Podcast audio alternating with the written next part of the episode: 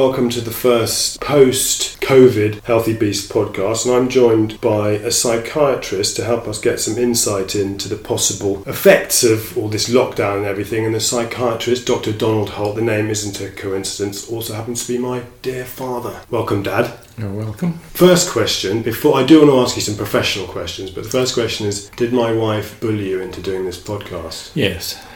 I thought so. well, you can. That's welcome to my world then. But you know, if This I'd was no surprise. no, but if I'd asked, you'd never have done it. So um, I'm, I, think, I think that's not true, but I, I take the point. yeah, you know, she pushes me into doing things that I don't. I don't like it at the time, but I'm always generally glad of it afterwards. But your wife and my wife have quite a lot in common, so I, I know the breed. I think. I think they're of the opinion that if they didn't push us into doing things, we wouldn't do anything. Yes, and it's it's a reasonable opinion. I can yeah, grudging, grudgingly, I can I can see their point. But anyway, she We're she here, yeah, we're we're here anyway.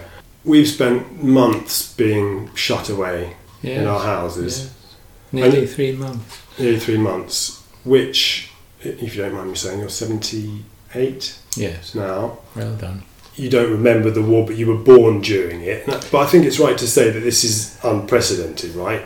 Yes, and and I rather resent the comparators because there are some ways in which warfare was much easier because you always had the capacity to go to the cinema or church or gatherings in the war, whereas this time you haven't been able to see people. Yeah, because what from what I what you learn about the war, it was quite a nice time. Yes, in there's a sort of camaraderie that uh, that s- sustained people, whereas now it, the isolation is the worst bit. I was just saying on the way in here, we had the experience. I was out with uh, the family yesterday, and, uh, and an older lady that we passed. We were at least three or four meters from her already, but she kind of turned away and put her head into the hedge. And it's a, I understand why she's doing it. She was, um, she was 90 if she was a day, so she's probably in the most vulnerable of groups, and you can understand. But the, the psychological effects of how we see each other is re- is a is a really weird thing that I think we haven't yet understood the effects of, and that's kind of what I wanted to talk about a bit because this this thing that we can't really see going back, where you your first thought when you see another person is is this person dangerous to me or to my family, which is a really weird way to look at everybody. But yeah, I agree with you. But there's been a sort of counter movement because I've never known people be so smiley and polite as they are at the moment. We go for a walk every day through the park, and normally you don't engage with strangers at all. But now you almost never fail to acknowledge them with an eyebrow lift or a smile or good afternoon.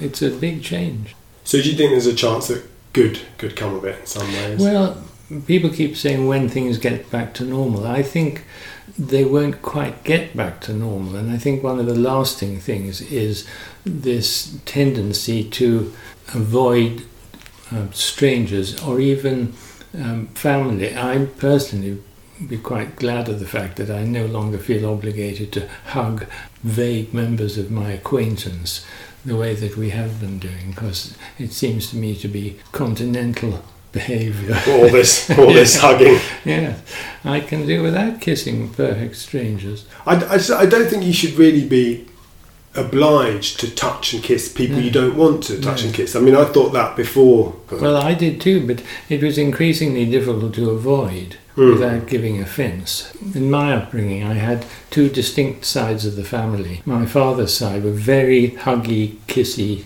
contacty, and my mother's side were very austere.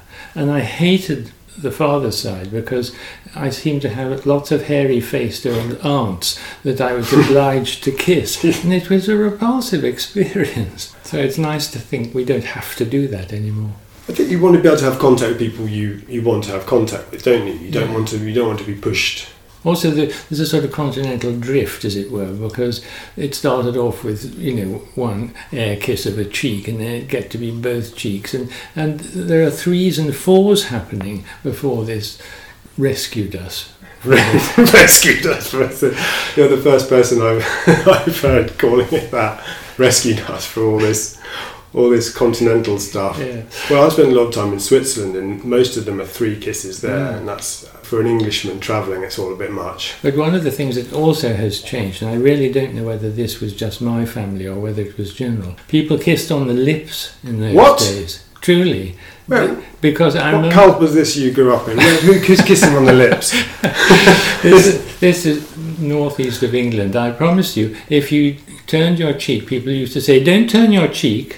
Really? Yeah, you kiss people on the lips, and it wasn't always a lovely experience. Oh, I did not know I had about one this. particularly luscious cousin, and I enjoyed kissing her. Everybody else, forget it. I didn't know. I didn't know about this. So you're blaming the continentals. Maybe it's the northerners Well- we need to we need, we need to Well, my about. parents were- were born and brought up within, I don't know, 30 miles of each other, but they just came from different cultures. Yeah, I wonder. I mean, the only thing, the, the only good thing I think we've learned the sneezing in the elbow, which the Italians have been doing for years, rather than sneezing on your hands and then. Or just into the open air. But I, I, I was, I was reminded. I thought about this the other day. I remember a man who had had a child, and I saw him. This was before COVID, and I saw him wipe his child's nose with his finger and thumb. You know, wipe the snot off. Wipe the hand on the back of his jeans, and then offer me the hand. all, all in like a like three stroke. White, white hand. And and I'm like, I saw, I saw you do that. You got. I think a kiss on the lips would I'd have preferred to kiss him on the lips, to be honest. Yeah, on balance. Back to your job, psychiatrist. So you you were a child psychiatrist. Reti- well, I say work as you retired, but along with lots of other retired medical professions, you've been asked if you'd be prepared to to work again. Yes, it was more strong than that. I deliberately resigned all of my medical qualifications. The, the only difference is if you pay a retainer, you can stay on the books, but I didn't see any value in that. It just seemed to be a waste of money, so I let it all go. And then we more or less got a government mandate saying that we had been reinstated, and it did say we could opt out of it if we wanted to. Okay, so the, okay, so the assumption that you The presumption that was that you'd agree. and for you, this came, I guess, a few what a few weeks into the lockdown. Or Yeah, just like a that. few weeks into that, and it came as such as a surprise, such a surprise as when I said it to my dear wife. She said, "My God, they must be desperate." That loyal support as ever. Yeah. And I uh, initially, well, she actually she thought it was a scam. She thought it was a joke. But I checked up with colleagues, and quite a number of us had had them. And if I'd been a surgeon, long retired, I think it would have been inappropriate because who wants a retired surgeon? But psychiatry, because there was likely to be a, a big demand because of the knock-on effects of the COVID. I did say yes because obviously there wouldn't be in any face-to-face um, contact with patients, but it, I would be happy to work in an advisory capacity. Were you pleased to get that call? Yes, I think I was. Because how long had you been completely retired by? Uh, well, I point. didn't retire completely until I was 73, so only five years. Like, but still, I mean, I officially retired when I was 55 for historical reasons, because psychiatrists just did. But I continued to work until I was well into my 70s. so five years ago, had you kind of had you regretted it a bit? Well, I did. Um, I didn't want to retire at all because I loved the job so much. Um, it was my practice then was largely medico-legal, and medico-legal is an extremely rewarding branch of medicine. So for the listener, that's when you're going to court. And, Yeah, representing children's interest in court. Yeah. So a child might, so my child might be between two warring parents or something like this, yes, or or a child might be mentally ill, or yes, orphaned, or some one of the many tragedies that befall childhood. so so you regret Well, I- slightly or I continued to have just two sessions a week in the National Health Service, as it were, just to balance my practice because I didn't want it all to be court work. Hmm. Um, but I, I stopped at 73 just because 10 years previously a judge in court had said that he wanted another 10 years' work on a particular case. And I rather glibly said, fine, I'll do that. And I was 63 at the time. So I'd said to the family, I will retire when I was 73, and I did. And although I missed it badly, I think in a way it was time to go, if only because judges have to retire at 70, and I didn't particularly like being older than the judges. Particularly when judges are known for being doddering. bit old, aren't they? Yeah, and I think I think people do lose their age. I mean, I wasn't conscious of losing my age, but I feared that other people might be. We're judging you because of your age, you mean? No, Sorry. because one stops, one's opinions stop developing in time, and I was occasionally conscious of of thinking along tram lines instead of accepting each new case completely afresh. I was I was over categorizing some of them. So your opinions stop developing, what you said? I, you that's what it? I feared, yes. Nobody ever said that to me, but it, it's one of the hazards. People get to a certain age and they don't take in new information, is that what you mean? It's partly that, and it's partly because the longer one's in psychiatric practice, the more the things that you've learned become they become more and more manifestly untrue. Even such grand categories as the simple division, which any junior doctor can tell you between schizophrenia and manic depression. The, the more you practice, the more you realize that they're like Venn diagrams, that there's a huge overlap between them. So, so they define separately, but there's a lot. Yeah. Okay. Yeah. And it, it, it's easier if you can put people into very simple categories. But you have to acknowledge the fact after a while that the categories just actually aren't that simple. Are there things you learned when you were, so you were training in the 60s, so are there things you learned then that are just completely untrue now that we, we no, I mean, in some specialties, if you're a surgeon, for instance, you constantly have to go into new fields. You know, when I first qualified, surgery was all opening people's abdomens wide and, and dealing with the difficulties inside, but almost entirely now it's done through keyholes and microscopes and so. But that major um, change in practice doesn't happen in psychiatry. I mean, if anything, psychiatry tends to go around in a 30 year cycle, and things are discovered, are over practiced, fall into abeyance, and then are rediscovered. It's not, it's not a very um, becoming aspect of the work, but, it, but that's the truth. Did you find it sort of sits separately from the rest of the doctors, the psychiatry? Is it? Well, less so than. I mean, a, a lot of people say, "Are you a doctor or a psychiatrist?" as if they're separate things, and and it's it's a bit offensive to people who've actually had to do medicine before they do psychiatry. It's one. Of, it's one of those ones. It's one of those professions that the the portrayal of it in popular culture is terrible, isn't it? It's always the kind of. It's it's the it, it, it has the piss taken out of it. You know, we just watched um, Fawlty Towers with the kids, and there's a whole episode about the psychiatrist, and Basil's terrified of him, and there's a whole episode of Friends where one of them dates a psychiatrist, and he ends up mocking them for sucking on the teats of these large coffees they're drinking and stuff. All the, sort of Well, I have to say, I say this with some pain, that psychiatrists en masse are a pretty weird bunch of people. are they? Yeah. At the first psychiatric conference I went to, I thought, I don't want to join this club. You were already one, or you I was well on the way oh, to on it. the way to it. Yeah, I one. suddenly thought, because originally I wanted to do surgery and started in surgery and found it just awful, so boring. Because surgery, you really do end up doing the same thing all the time. Well, right? because you get good at something. You do you- now, yes. I mean, I remember my father saying that he was a hospital manager, and one of his surgeons had a book propped open, you know, on a bit of the patient, and he would sort of say to the theatre nurse, "Turn over the page," and you know, he he was. It was probably um, the best the patients could have at the time, but people were doing it at such an amateur level. It was frightening to think about. Mm. And even when I first started, you know, you could operate on somebody's abdomen in the morning and then their lungs in the afternoon and then, you know, take a leg off in the evening. Whereas now it, it's so specialized that people just do the same operation all day and they get terribly good at it, which is super for the patients. But can you imagine that being your life? Have I invented it that that not only do you just get good at doing ankles, you just get good at doing right ankles? Is that is, Well, it, almost, is yeah. it almost that It, specialised? it jolly nearly is, yes. That, that, that old joke about uh, the na- a naval surgeon, gosh, how you chaps do specialise. Yeah. You, I mean, I remember you used to say a thing about you wouldn't do it if it wasn't for the money. You used to say, which I think, which I think everyone feels like about their job at some point. But it's at this point of your life, you're looking back on it with a lot of fondness. Is that?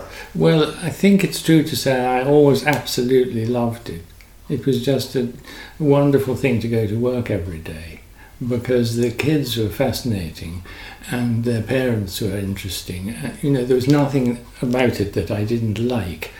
But in a sense, when I officially retired at 55, I'd done enough of everyday NHS clinics. It was becoming a bit sort of, I've seen everything now.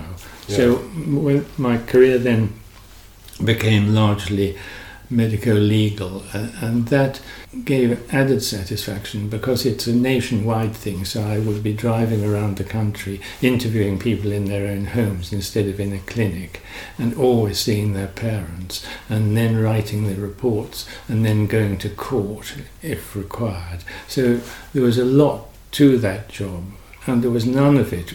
Well, the exception was I found it difficult to set the cases up. Right. But once they were set up, uh, there was nothing about it I didn't enjoy. Even liked driving around the country. Was it ever psychologically difficult for you if if it was you know kids in a terrible situation where there's not that was only so much you can do about it? You know there are limits, I guess, to Well, how many people you can help and. It ever? Did you ever well there find are that limits, but it isn't as upsetting as, say, I, I spent a little time doing brain surgery when I was a junior.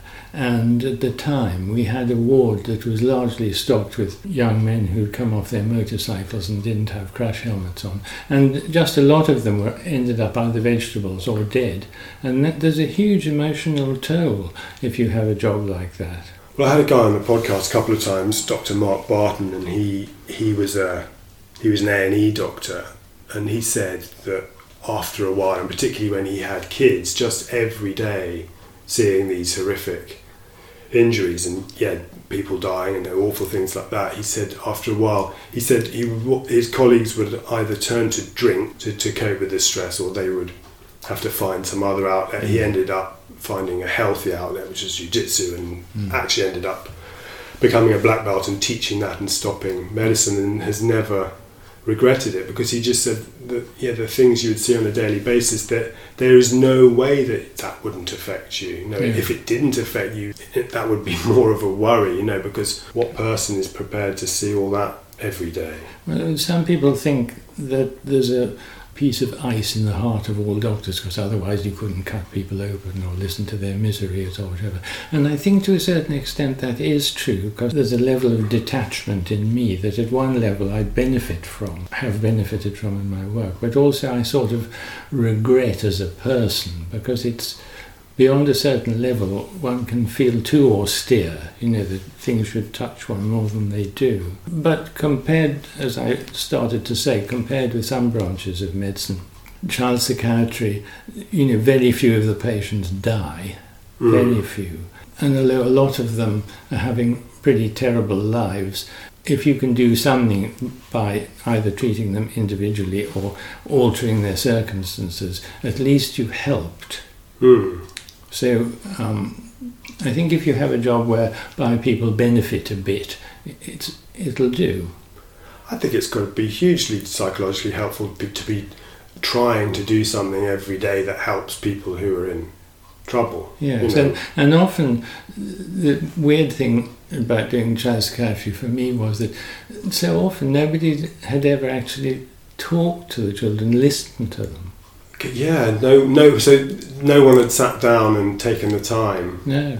It's funny. It's funny. It's funny you say that. We sit here. We, we talked about this before we plugged in to start recording. That even doing this now is is not a, not not a thing most people do. Sitting opposite somebody and uninterrupted, talking. Mm.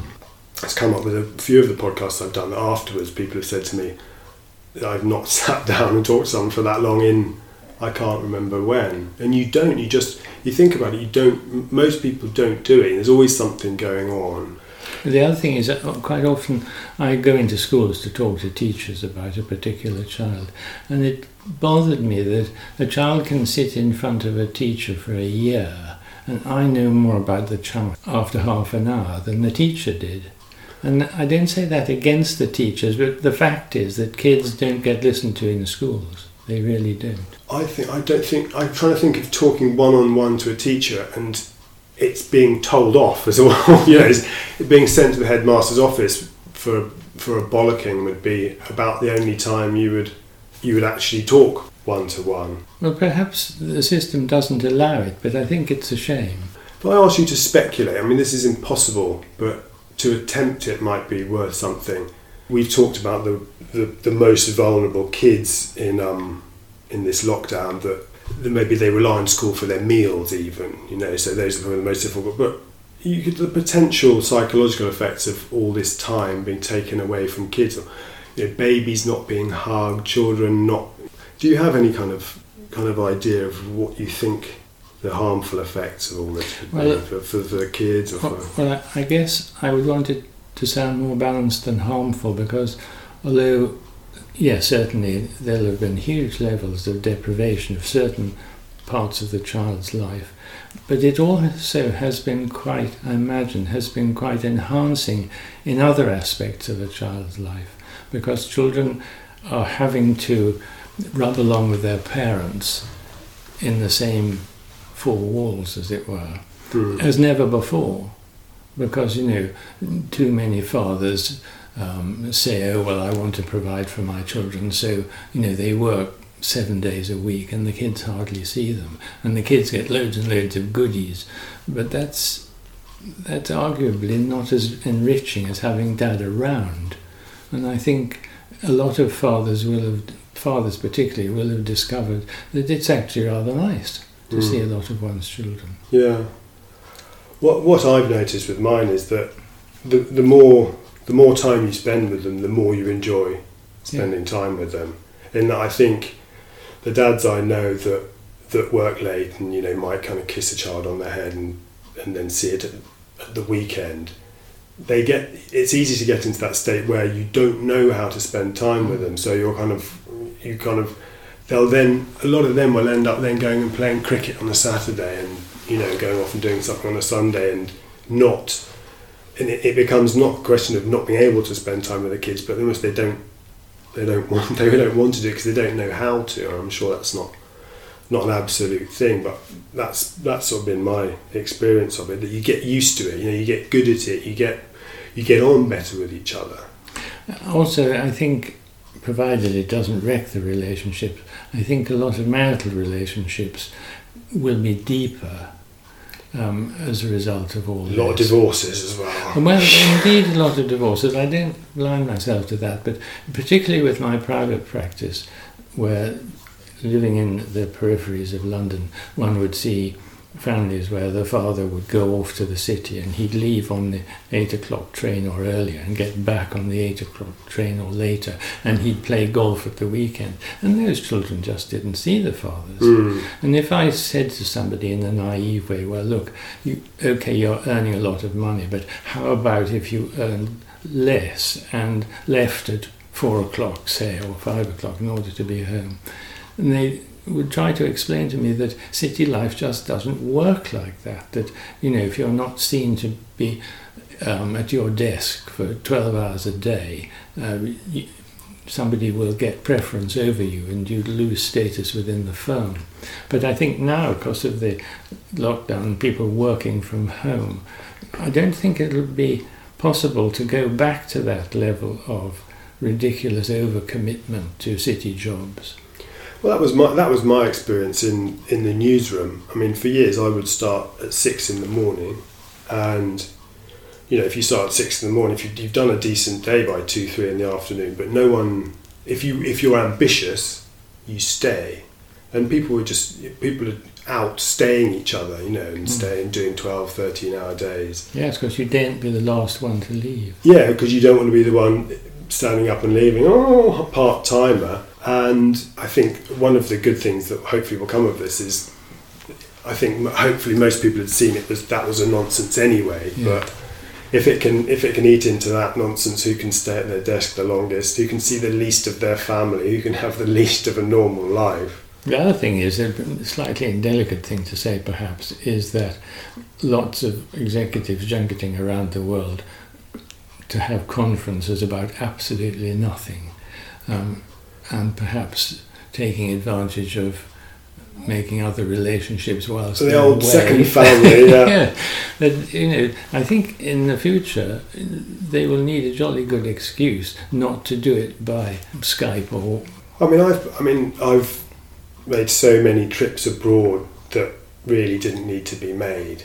You know, being I say nothing about your second family. yeah, my second. I, I think about the second family a lot because you hear about these people and you think, is one family not enough hassle for you? Mm. Do you know what I mean? And Yeah. and the and the lies that that, you'd never be able to the relax. energy they must put into it. You must sort of be thinking, oh, I just want one of them to find out. I just want to pick a family. But bizarrely, there are lots of cases where people seem to have second families within the same borough. You know, and how they never meet. I guess there are lots of blind eyes were turned, but Yeah, I mean, you, you have to think that you have to think that fam, family number one is kind of thinking, oh God, thank God he's off with the other lot. We've got a bit of peace. yes, well, I think They sort of I think know. that rather, as as used to be with the upper classes, I think you know people were relieved that they didn't have to do that particular bit of duty. They could someone on else is someone else is, is taking care of it for you. But yeah, second second families aside, I think the pointless pointless foreign travel, queuing up for planes to go off to places to have a meeting, come home. Why, why did I? Why did now you've got a, the, the excuse not to do it? Know? Uh, I, I begin to wonder whether aeroplane travel will ever fully recover. Because you know, being being in an aluminium cylinder and somebody sneezing, however often they claim to clean the air in a plane, you just have a nasty feeling everybody's going to get whatever it is they've had. Yeah, and we knew you know we, we knew it was bad for you in lots of ways before. Hmm. It wasn't just the red eye; it was everything else. So staying put from now. Well, I suppose it will get back to something like where it was, but no time soon, I think. The other thing is that there's a lot of talk about, you know, when they've discovered the vaccine. Well, they're not going to do that anytime soon. If they do, it'll take two years to test. And if you think how long it is since the big pharma started to work on a vaccine for AIDS, it's what, 17 years now, and nothing, they haven't found anything. Hmm. So they won't necessarily find anything, and if they do, the little beasts develop at such a rate that it'll be redundant by next Tuesday. It's funny though that we, we go go back a few months and we can now look back and think how how good everything was in that you know we didn't have this to worry about. But it's not like we ever said things are good because that's not that's not how people work. You know, we were complaining about there were always things to complain about. You know, it was people constantly rang about Brexit, whichever you know people cross on either side. Doesn't matter which side you're on. You know, something for people to be cross about. If I, if I look back on so you look you know the, the news story that happened the last few years when when things are relatively good we're complaining because house prices are too high you know there's never a point at which you're saying things are okay and then suddenly a real problem something big and new comes along and we focus all our attention on that and we realise the others oh we didn't need to worry about that other stuff at all and I think my profession has a lot to answer for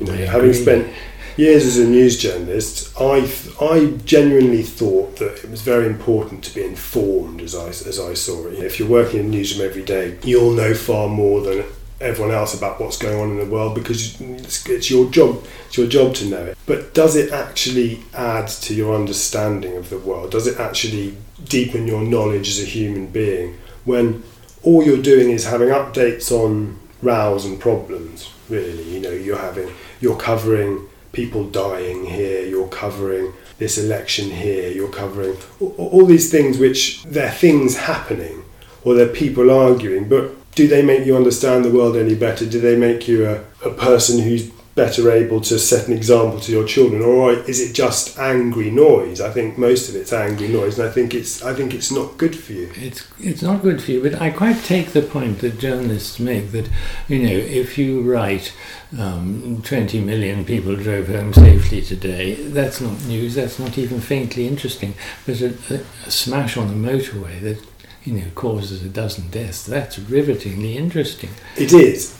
It is. It's interesting, but it's entertainment. I think this is this is what we don't like to admit. Yeah, I'm not saying they should go and do that. No planes crashed today. Good news, because that's that's not what they're set up to do, and the business would fail immediately. But we we think we're doing it because this is stuff you need to know. But really, what they're doing it's it's titillation. It's even when it's about horrible things happening, it's entertainment. That's what Uh, both the people, either people making the news, the people reading it, don't want to admit. If you're sitting there watching Newsnight, you, you're you're being a sort of clever person, watching a clever person's TV show and informing yourself about the world. But really, it's just entertainment for you because you're going on there to watch a row. You're going on there often to for, for people to feel righteous indignation about things they don't like. If if if you don't need to know these things other than for your own kind of entertainment, what are you doing it for? Well, I think this rather brings me back to COVID because I wrote a rather polemic letter to the Times, which mercifully they didn't publish. Right at the beginning of all this, the world had gone from mere overreaction to mass hysteria because, okay, we were fortunate that this particular bug didn't affect young people like the one in 1918 did.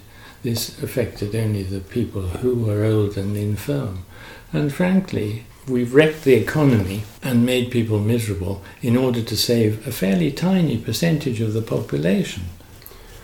We, we've wrecked the economy to an extent that we have no idea yet how well, how deeply, you know, people. I think we have. We just daren't Yeah, well, exactly. I mean, we, we know it's incredibly bad, yeah. but we just don't know whether it's ah being sucked into a black hole bad. But but if the government or governments are going to print money, we could end up with a Weimar Republic because r- runaway inflation is a sort of obvious consequence of that.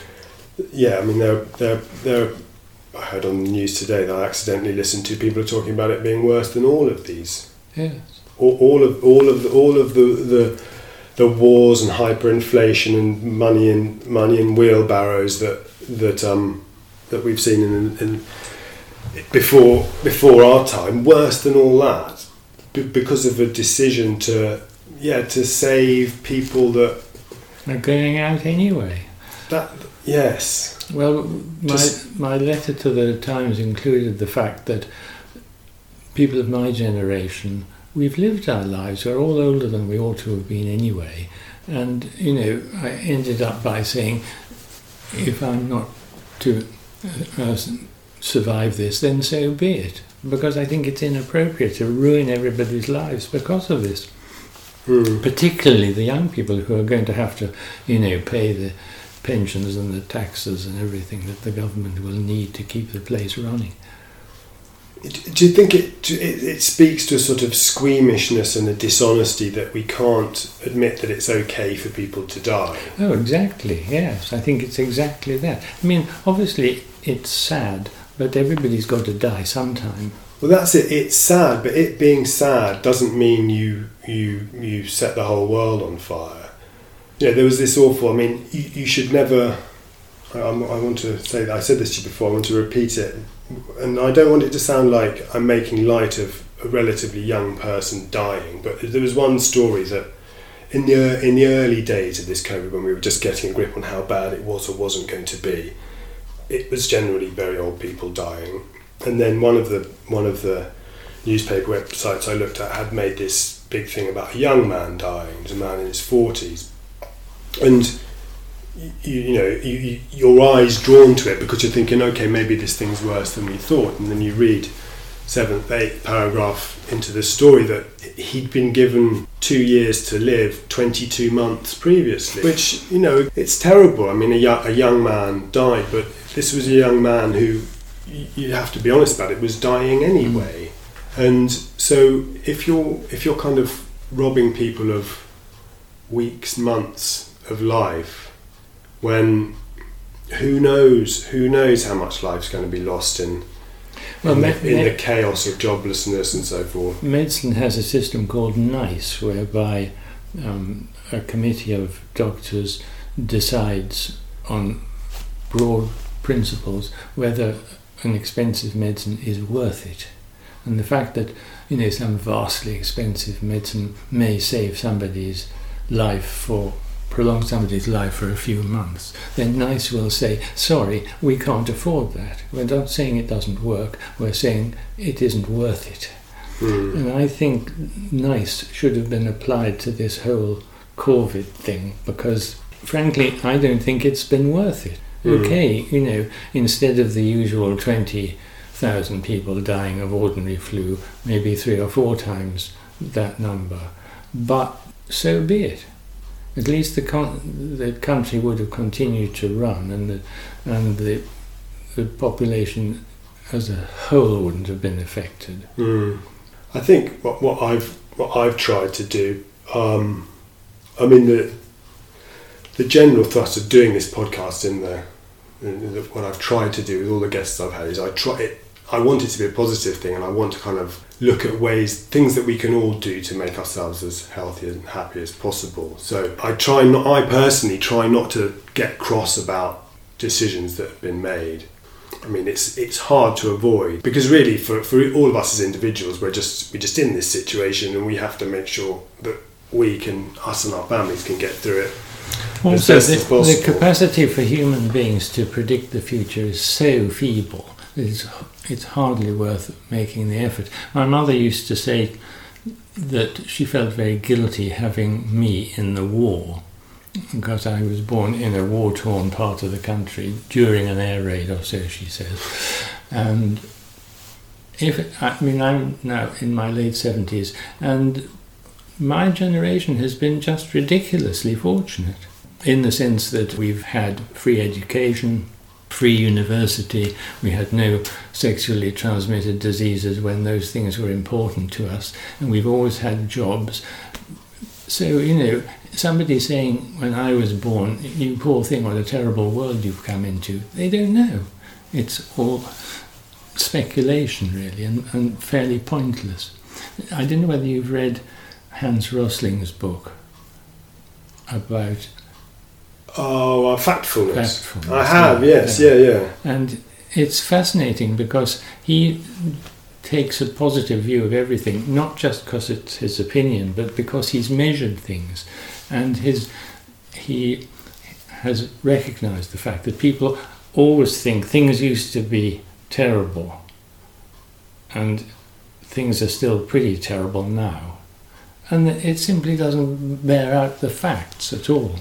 It's a it's a great book. It's a great book that for just laying down. Okay, politically you can never say things are good because everyone's like, well, what about this poor person? What about this terrible thing? But someone soberly saying, actually, we're not doing that badly. Things have improved a great deal. It's a book I would recommend to anyone. The only problem being you have to look at everything now in the context of what's happened in the last few months. Well, except he would say, you know, okay, people say th- it's been absolutely terrible, the world wars and so forth, but statistically, fewer people have died in conflict, even counting those wars, than ever before. Because, you know, if you look at a country like England, you know, everywhere was a castle. I mean, this town that we're talking in now had a castle. There were actual local wars and people killing each other. Hmm. And now, you know, Europe has been peaceful for decades Hmm. in a way that was unthinkable before. So, you know, there's a lot of horrible things happening in the Middle East and so forth, but relatively speaking, they're tiny numbers compared with the past. Yeah, it's, it's a question. I suppose the question is whether we, we always have a capacity to mess things up at some stage, and maybe this is our way of messing it up. Well, there, are, there is certainly a certain relish in bad news. hmm, At a terrible level, it was entertainment, as you were saying earlier in this conversation. I had I had two moments that in the newsroom that meant I had to leave at some point. First was was personal. Was that I, I remember seeing a that came through on the news wires that a, a ship had sunk. And, you know, it was the middle of the night, nothing was happening, and and we of oh oh something's happened. Next line, no casualties. And I remember sort of going, oh, like, and I think this is awful. This is people not having died. Yeah. And then there was another time when there was another time when there was um, the news editor. He wasn't the regular editor, but he was the kind of Sunday editor, I think. And it was when everyone was when we were losing someone every day, pretty much in Afghanistan, so back uh, 20 years ago, 15 years ago. And some a reporter came up with a sheet of paper and sort of said, "Got the, got this story for you," and and he said, oh, "What is it? Someone killed in in Afghanistan," and he sort of went, "Oof, you know, so what? Because it's every day." And he went, "Oh." his twin brother was killed last week, and the editor went, "Oh, excellent." and I think yeah, this, but that you talk about the, the medical profession, you need, needing that ice so they can get through the job. In the in the newsroom, people are people are delighted when mm-hmm. bad stuff because that's their that's their job. Mm-hmm. You know, that's what bad stuff happens. Good day. And it's, it's, it, that's not that's not a good way to look at the world, is it, it? It's not. I mean, bringing it back to my own profession, and you're speculating how things might be for children. I had a practice in the army area of, of uh, Aldershot, and so I would often see children who'd come back from war-torn parts of the country where their father had been serving. And the thing that struck me again and again was how resilient the kids were. You know, okay, so, you know, you don't go out that way because you get shot or there are landmines, so you play in this place. And, and children's capacity to adapt to ghastly situations is astonishing. Or if you look at old footage of um, slum children, they can always find places to play and joy. I remember I was brought up in a place where there'd been serious bomb damage, and bomb sites were fascinating places to play. We loved it, finding the shrapnel and. Is it is it true that across the board in your profession that you would see? I'm trying to I'm trying to think of a more elegant way of putting it, but children that don't have difficulties, but they they on paper their lives are perfect, but they because there's no struggle, because there's no difficulty, because there's no adversity, they you know problems can kind of spring up like that.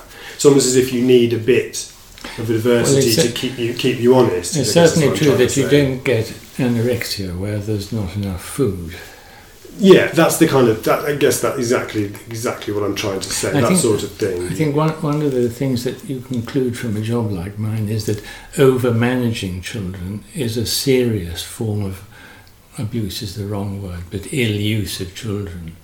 You know, over managing them, so, yeah, so helicoptering, exactly, yeah, yeah, and and inculcating the belief that achievement is everything, mm. and and the fact that life is much more rounded than that. Is what they ought to be learning. Mm-hmm. You know that okay, you failed this exam or you've not pleased this teacher. So what, really? Mm-hmm. I think it's if children come home and say, "My teacher said this, this, this," I think it's really life enhancing for parents to say, "Oh well, you know, try and please the teacher, but let's not get too upset about this. You know, the child who gets punished at school and comes home and is punished by the parents, that's not good. Is it true? Is it true? Do you think as well that you shouldn't over, you shouldn't if they've achieved something you shouldn't overplay how pleased you are about that. Oh, I'm so pleased you've done this thing because then they link, then they sort of latch onto that and think that's how to please you. Is that yeah? Does it work I, I with think, praise and with? Well, I think Mm, I have slightly mixed feelings about this because I remember my wife knowing somebody who was not the prettiest girl on the block, but she was American and she'd been brought up to think that she was beautiful. And at one level, she thought she was. She knew she wasn't, but she had such self belief that it carried her through. And okay, that seemed to work for her, but I think for too many children, you know, if they do a nice picture, I think parents should say, that's nice, darling, and, you know, stick it on the side of the fridge until it drops off a couple of days later. But, you, know, to to make the child feel that he's the next Picasso isn't doing the child any good. The other way, you end up being one of those outtakes on the X Factor. Have you ever seen those where there's someone they build? I, it's not a show I watch, but I, I, but where they, they build someone up and they, they show the family talking what a wonderful singer they are, and then mm. then they cru- you cruelly finally get to this person who's awful, and it's fascinating TV. Yeah. In fact, I don't like those shows, but those are the only bits that I think are fascinating, where someone's terrible Yeah. and but they their family is willing to go on camera telling them that they've got the best voice Yeah. ever, and you feel you feel bad. You, that they needed telling, you know, they needed telling. They could have done something else. Some like a comedian said something about about um, overweight people during COVID that when it came out that being fat was up to your chances of dying. He, s- he said, if only they'd had some warning that this was bad for you. only someone had said something. There has been the sort of backlash from the overweight.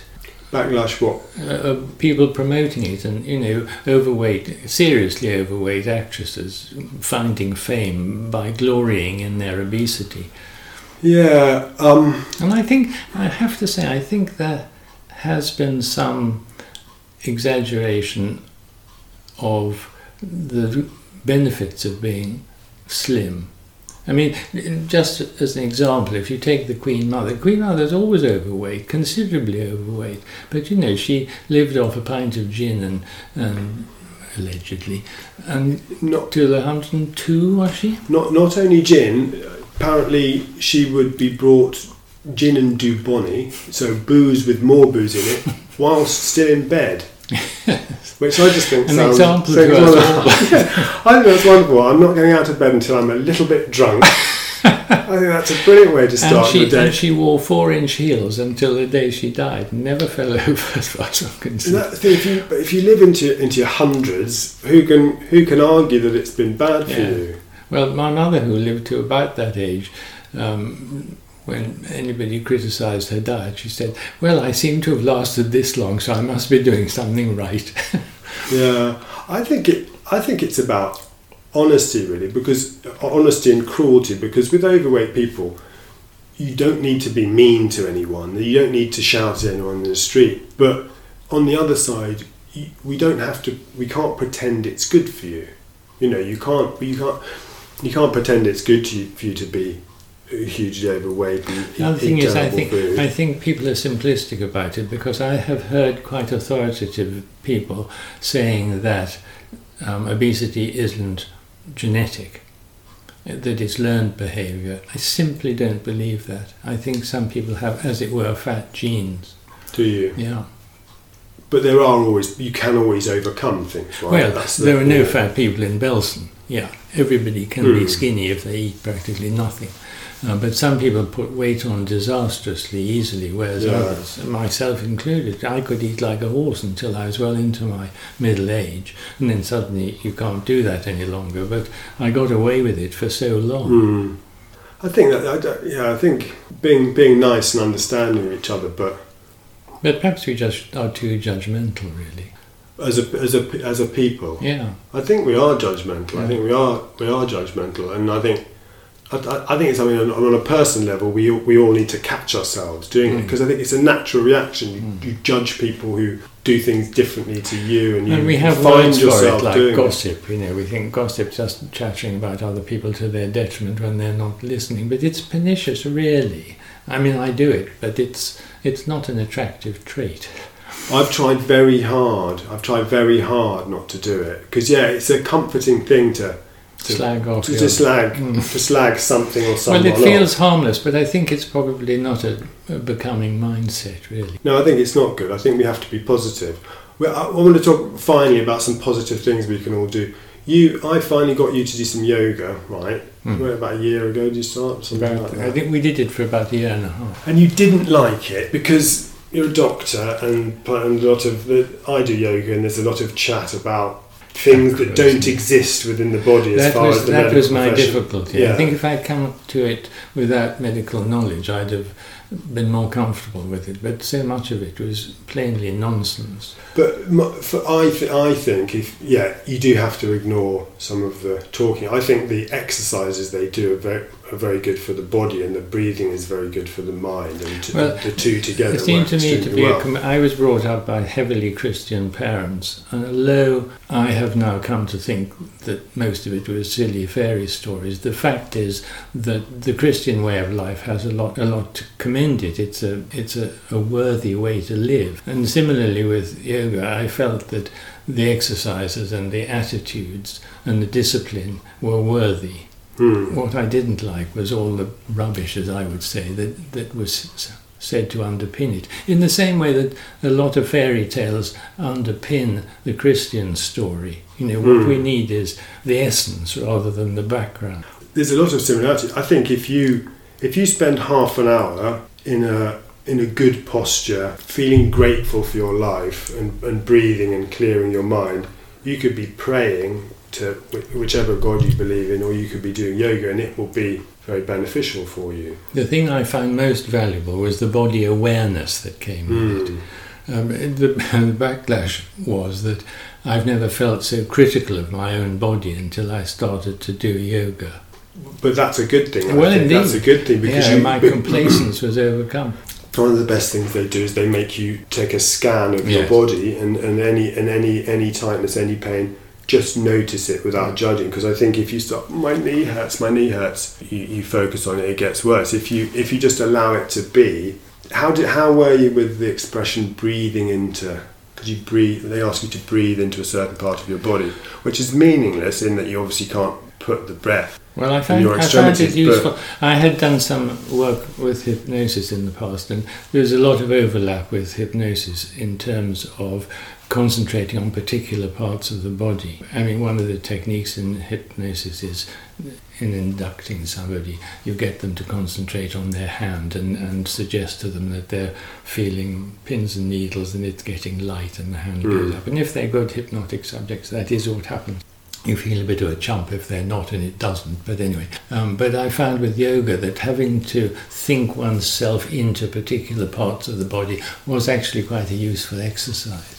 I, I think all the stuff about the chakras and the bandhas. I mean, you know, this is this is done long before we had the anatomical knowledge we have now, and I think they were just attempts to explain without knowing what may or may not be going on. And I think they should maybe tailor it for a modern audience and do the stuff that doesn't jar with someone who's knows that you perhaps don't have five bandhas. But again, body, in but- comparison with religion, you know, the God created the wor- world in seven days, or whatever it was. It's mockable now, but they didn't know all that stuff then. So you know, it was it was a not unreasonable way of primitive people to explain mm-hmm. the way the world might have come into being. And different religions had different stories. And similarly, I think the yoga goes so far back that they had to have explanations for why bits of the body felt as if they had different functions. And I accept that. It's just that I think it would be sensible to de-emphasize some of that now. Yeah, I think they could. I think they could do with updating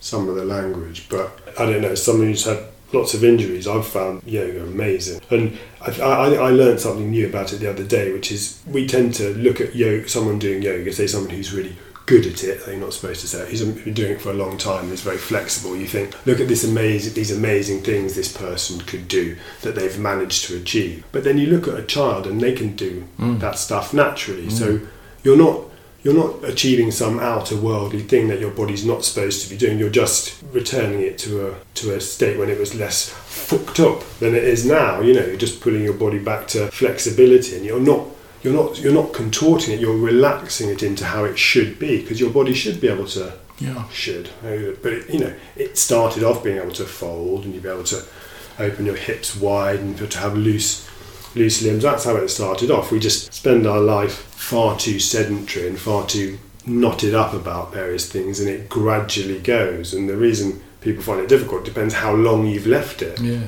Well, and I mentioned Picasso earlier in this conversation. Picasso um, spent all his life trying to get back to the truths of the way children draw. Right. But I remember I was in hospital when I was a small boy and was doing some drawings and I wanted to take them home with me, but it was a fever hospital, so I wasn't allowed to. And I was desperate I'd drawn a bus and I was desperate because this was the best bus I'd ever drawn. and the nurse said, but you know, you've done the big front wheels big and the back wheels small, and it, buses don't look like that at all. And suddenly I could see that it was a crap drawing. oh, ruined it. You, and that day, you're, oh, the scales fell from my eyes, and it was revealed to be a child's drawing, and I wasn't ready for it. And you, what, it ruined it for you, or? Well, I'm, I have mixed feelings. It's a bit like learning about Santa Claus. You know, you need to know that stuff. It just it's a bit of a shock when it happens. Yeah, I, but I, I think this. I think I think sort of telling people they can and can't do things is tough. I have a, I have a friend who my age and he, he draws now and is brilliant at it, draws cartoons and everything. But he at age 13, a teacher just said, oh, you told him he was rubbish. And he just stopped. And he was drawing all these amazing cartoons as a child, got told he was rubbish by a teacher, stopped, mm. and, you know, went off and I think the best way of being office job directly le- learning things when you're a child is from your contemporaries. Because if your friend says you're crap at drawing,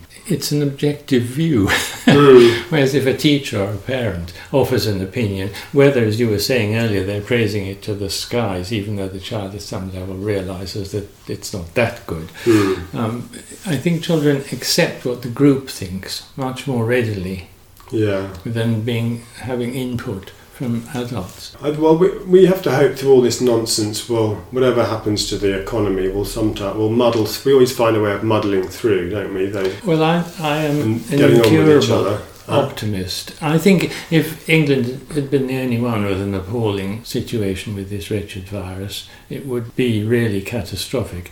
But the whole of the Western world or indeed the whole of the, the world is in the same situation and I somehow feel that it's still a level playing field.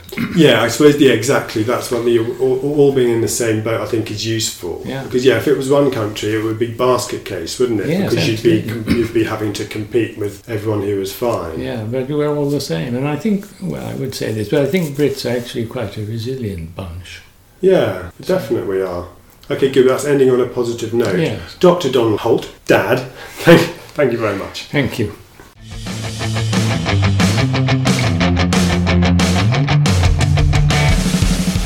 Thank you very much for listening to what was almost certainly the longest ever uninterrupted chat I've had with my dad. And the fact that we were recording meant he had to behave himself, which was great. That excellent book we talked about is called Factfulness, Factfulness by Hans Rosling. It's a it's a really good kind of sobering look at what the world's really like from someone who knows the figures rather than what grubby media types like me would have you believe. We talked about things our wives make us do at the beginning. I'm going to be making more effort with social media and updating at Healthy Beast Podcast on Instagram. There will also be a new Healthy Beast podcast every Friday starting next week with my friend MMA fighter Nathan Mr. Bag and Tag Jones. He'll be talking about his fighting career, but also he's just become a dad and coping with being a fighter and a personal trainer on lockdown. Can't be easy, it's not easy for any of us, but when your job involves close personal contact, must be almost impossible. I know he's doing a load of Zoom stuff, but I'm going to find out exactly what he's up to and how he's training and how his life's going next Friday. See you then.